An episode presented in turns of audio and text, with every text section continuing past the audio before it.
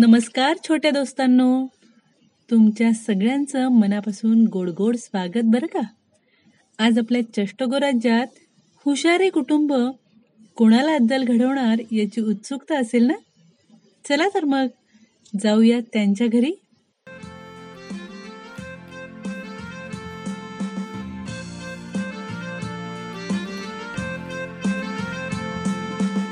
आपल्या चष्टको राज्यामध्ये ह्या हुशारे कुटुंबाचं घर होते.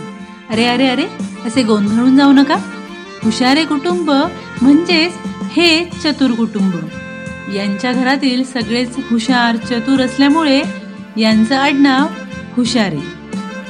त्यांचं घर फार प्रशस्त नसलं तरी ऐसपैस होतं बरं का? घरात चतुर्ली माऊसाठी राहायला छान अशी सोय केलेली होती. कधी ती चतुरांगाजवळ तर कधी चतुरांगीसोबत घरात मजा करत असे. त्यांच्या घराच्या बाजूलाच एक मोठा बंगला होता. दीड शहाणे काकांचा. नावावरून काकांचा स्वभाव लक्षात आलाच असेल हो की नाही? मुलांनो त्यांच्या बंगल्याभोवती नाना तऱ्हेची फुलझाडं होती आणि वर्षभर त्या झाडांना वेगवेगळ्या प्रकारची फुलंही येत. कोणत्या ना कोणत्या झाडाचा बहर हा नेहमी असेच. त्या फुलांमध्ये वेगवेगळ्या रंगांची आकाराची वासाची अशी मनाला भुरळ पाडणारी अनेक फुलं होती. चतुरांगीला या सगळ्या फुलांचं मोठं आकर्षण वाटे. या फुलांच्या जवळ जावं त्यांना जवळून पाहावं त्यांचा सुगंध घ्यावा त्यांना गोंजारावं असं तिला नेहमी वाटे. पण दीड शहाणे काकांच्या फुलबागेत जाणं एवढं सोपं नव्हतं बरं का? एकदा पहाटेच तिला जाग आली. मस्त थंड हवा सुटली होती. आणि त्या हवेबरोबर बाजूच्या फुलांचा सुगंधही.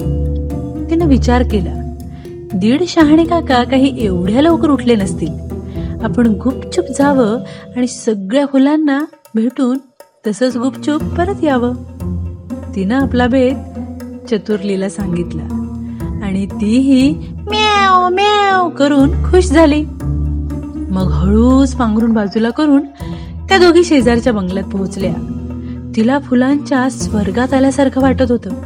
किती पाहू आणि किती नाही असं झालं होतं. ती फुलांच्या जवळ जाऊन त्यांना गोंजारत होती. त्यांचा सुवास श्वासात भरून घेत होती. आनंदानं अक्षरशः वेडी झाली होती. इतकी सुंदर सुंदर तऱ्हेतऱ्हेची तिच्या आवडीची फुलं तिथे होती. मात्र तिनं एकाही फुलाला खराब केलं नाही किंवा एकही फुल तोडलं नाही. फुलांच्या त्या रंगीबेरंगी जगात जणू काही ती हरवून गेली होती. इतक्यात इतक्यात तिला आपल्या मागे कोणीतरी येऊन उभं राहिल्याचा भास झाला. तिनं हळूस वळून पाहिलं तर साक्षात दीड शहाणे काका. बाप रे ती गोंधळली. काय करावं सुचेच ना. म्हणून थोडा वेळ तशी शांत उभी राहिली. नंतर म्हणाली सॉरी ह काका.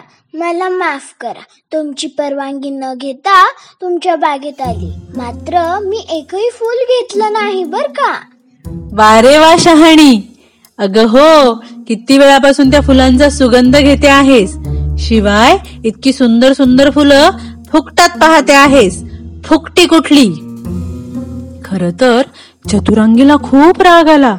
पण न विचारता येण्याची चूक तिनं केली असल्यामुळे ती गप्प राहिली. काका तिला पुढे म्हणाले तुला याची किंमत मोजावी लागेल. एवढा वेळ फुलं पाहण्याची आणि त्याचा सुगंध घेण्याची सुद्धा. याची किंमत आहे शंभर रुपये. चल जा घेऊन ये पटकन. आता मात्र चतुरांगीचं डोकं फिरलं. म्हणजे यांना शंभर रुपये हवे वाटतं. असं ती स्वतःशीच म्हणाली. त्यावर काका पुन्हा गुरगुरले. काय गे पोरी ऐकू येतं की नाही? चल जा पळ शंभर रुपये घेऊन ये हा. बर काका. आलेच हा? असं म्हणून चतुरंगी घराकडे पळाली. तिच्यामागे म्याव म्याव म्याव म्याव. असं करत चतुर्लीही पळाली. घरात जाऊन तिनं बाबांकडून शंभर रुपयाची कडक नोट घेतली. घरातल्या सगळ्यांना घेऊन ती पुन्हा काकांकडे आली. ती कोरी गरकरीत नोट पाहून दीडशहाणे भलतेच खुश झाले. चतुरांगी म्हणाली काका ही पहा शंभरची नोट. हवं तेवढा वेळ पाहू शकता बर का? आणि हिचा सुगंधही घ्या. हवा तेवढा पण नोट माझ्याच हातात राहील बर का? न समजून काका म्हणाले म्हणजे? अहो काका मी बागेतलं एकही फुल घेतलं नाही किंवा खराबही केलं नाही. मी फक्त ती फुलं पाहिली आणि त्यांचा वास घेतला. मग त्यांची किंमत ही योग्यच नाही का? सगळेजण खो खो करून हसू लागले. काकांचा चेहरा मात्र ओशाळवाणा झाला होता. चतुरंगी हुशारीने दीड शहाण्यांची चांगलीच जिरवली. काय मुलांनो आवडली का कथा? आवडली ना? बर. आता चतुरंगी चतुरांग जसे हुशार आहेत तसं तुम्हालाही हुशार व्हायचंय हो की नाही? म्हणून तुम्हाला एक काम देणार आहे बरं का?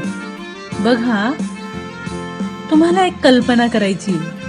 हुशारे कुटुंबात अजून कोणकोण व्यक्ती असू शकतात? कोणकोणते प्राणी असू शकतात?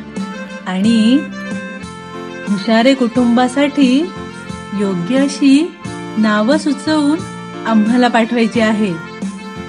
अच्छा आता मी तुमचा निरोप घेते. Bye bye tata. पुन्हा आपण लवकरच भेटूया. एका नव्या गोष्टी सोबत टाटा